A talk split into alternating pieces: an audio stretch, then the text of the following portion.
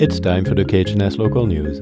I'm Alan de Preminil. Today in the news, a rock slide on Dyea Road had residents on alert.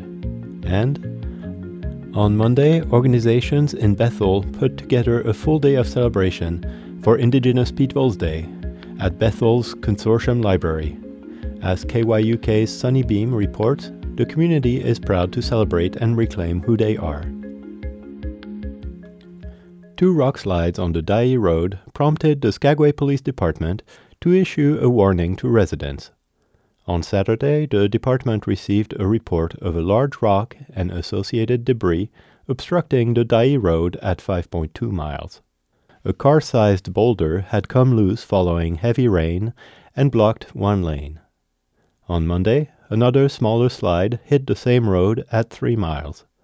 The Skagway Police Department put out an advisory recommending that Dyea residents keep a three day supply of necessities in case the mountain slid more and the road became impassable.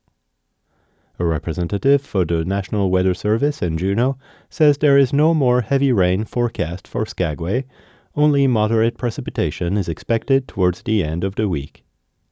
Some Dyea residents indicated they took the warning seriously as they continued to use the road.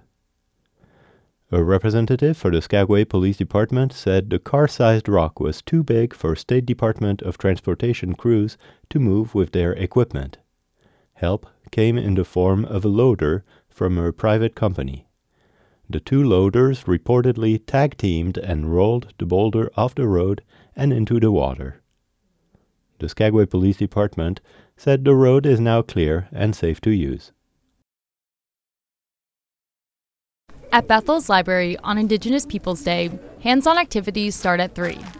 Kimberly Jackson is helping people make agudak, everyone's favorite dessert. So I put because I grew up in Akiak and my the way people make it differently the way that they grew up and I put I put mashed potatoes and Crisco and sugar and water. There's so many different ways you can make it, but that's how I'm making it. Jackson was taught by her mother and grandmothers, and she taught her daughter, who's mixing her own mashed potato and Crisco dough beside her. Go wash your hands first, or lick your hands. At long plastic tables a little ways down the room, kids draw silly and terrifying expressions on plastic masks. That's a cool mask, dude! And Serena Soulsby is teaching people to bead small flowers into earrings and bracelets. You know, in between the And flowers. if you want to grab the string and bring it over She learned when elders would come to her school for workshops during Culture Week. She has her own jewelry that was dyed naturally with grass and clays. She likes that beading lets people express themselves and learn about the culture and themselves. I think it's just reclaiming. So a lot of reclaiming um, our culture, reclaiming who we are, just reclaiming, you know, what it actually is because Native people have been around for forever. As afternoon becomes evening, kids pose with a mascot of Molly of Denali.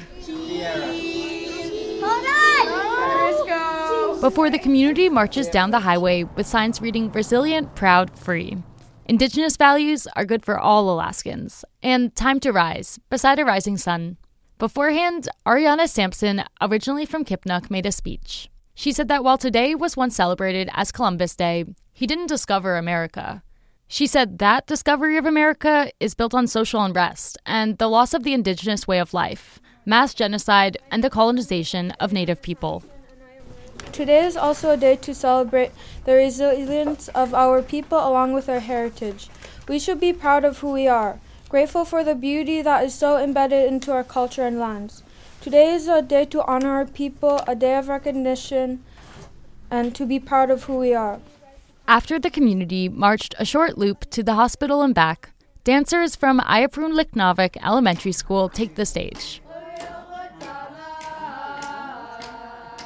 In beaded headdresses and kuspuks, the girls wear red with brown trim and the boys wear brown with red trim, each with their own set of dance fans. Today, the dancers are confident, poised. The crowd is quiet too, taking in a piece of culture once taken away. In Bethel, I'm Sunni Bean.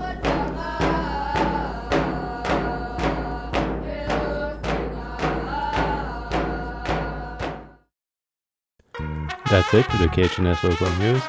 We had a story today by Sunni Bean in Bethel, and I'm Alan DePreminil.